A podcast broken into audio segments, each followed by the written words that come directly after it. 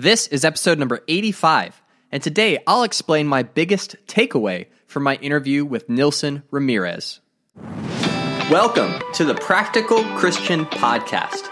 My name is Travis Albritton, your friendly neighborhood Bible teacher, and every day we'll dive into the tips, tricks, and hacks that you can implement in your daily life to become a more effective Christian. Thanks for spending some time with me today.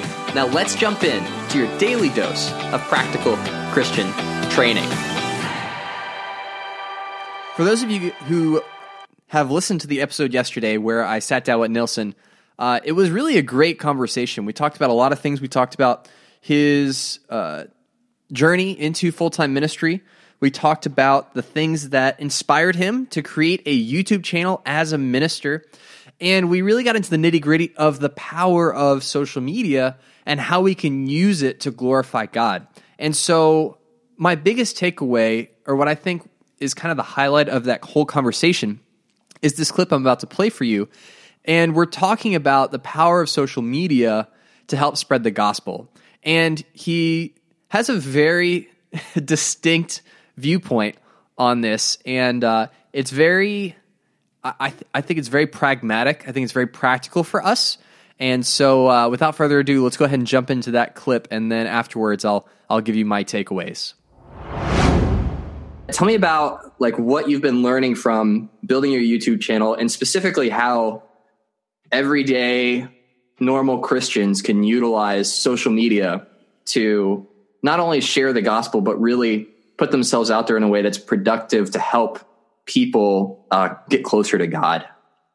Yeah, well, I'll start there, and, and um, I'll start backward. I'll answer the second question first. I think to underestimate or undermine the value of social media or media in general in order to advance God's word uh, would be to be an irresponsible Christian. It would mean that you are not handling the word of truth um, adequately in the sense of proclaiming God's name or screaming it from the rooftops, like Jesus says to in Matthew uh, when he's talking to his disciples, because it is the greatest platform and it is your greatest chance to reach as many people as possible.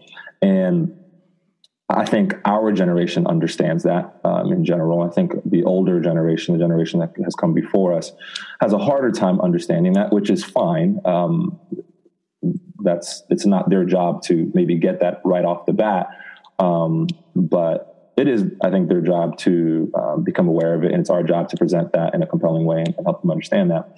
But yeah, I just think the, the, same way I would be doing a disservice to um, to the people around me if I didn't talk about God. I would be doing a dis- through you know just my words. I'd be doing a disservice to the people that I know socially through social media by not talking about God. And it's all about attention because you know my world is very much uh, pastoring and ministering, and so in that sphere, in the sphere of as a church builder, I'm trying to help as many people come to Christ. I'll put it to you this way, and and my fellowship of churches can really grasp this idea uh, an evangelist who is training up a campus minister, if he were talking to that campus minister and that campus minister said, Oh, I haven't spent any time in the dorms, door knocking. I haven't spent any time on campus sharing God's word. I haven't um, done any small groups. That evangelist would probably fire him um, or her because they are not using what they understand to be the tools and the accessibility, and um, they're not where the people are. In the same way, I believe that um, evangelists who do not leverage the platforms of video, websites, social media, Facebook um, to proclaim God's word are being irresponsible and are not doing all that they can do to reach as many people as possible. Because if I told the minister today, hey, would you like to preach in front of 300 new people? Would you like to, would like to preach a sermon, 300 new people, no one from your church, 300 new people that would potentially become Christians? Would, would you be okay with doing that? Can you prepare like a 30 minute lesson? I think every minister was, of course, I'd love to do that. Well, that's exactly what you can do on social media.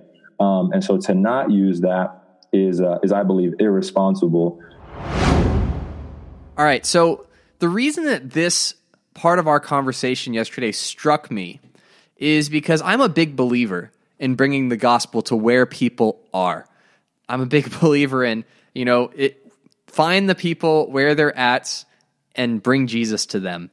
And that's not to say that we shouldn't be unwise in how we do that or that we shouldn't use discernment, but similar to how in the book of Acts we see the apostles and the early church leaders consistently meeting in the temple courts, well, that was where everyone was. That's where you went to go find early on Jews to help them learn about Jesus and hopefully become Christians. And then as Paul uh, and Silas went around and did their rounds with the Gentile churches, you saw them branching out into other city centers and places where people were congregating. And so for us today, a big part of that is social media. It's Facebook, it's Instagram, it's Twitter. Those are the places where people are spending time.